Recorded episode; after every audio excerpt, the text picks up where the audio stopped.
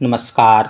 भारतीय संविधान के अनुच्छेद तैंतीस में यह बताया गया है कि संसद विधि द्वारा सशस्त्र बलों या लोक व्यवस्था बनाए रखने वाले बलों के सदस्यों के या आसूचना या प्रति आसूचना के प्रयोजनों के लिए राज्य द्वारा स्थापित किसी ब्यूरो या अन्य संगठन में नियोजित व्यक्तियों के मौलिक अधिकारों में निर्बंधन कर सकेगी, जिससे उनके कर्तव्यों का उचित पालन और उनमें अनुशासन बना रहना सुनिश्चित रहे।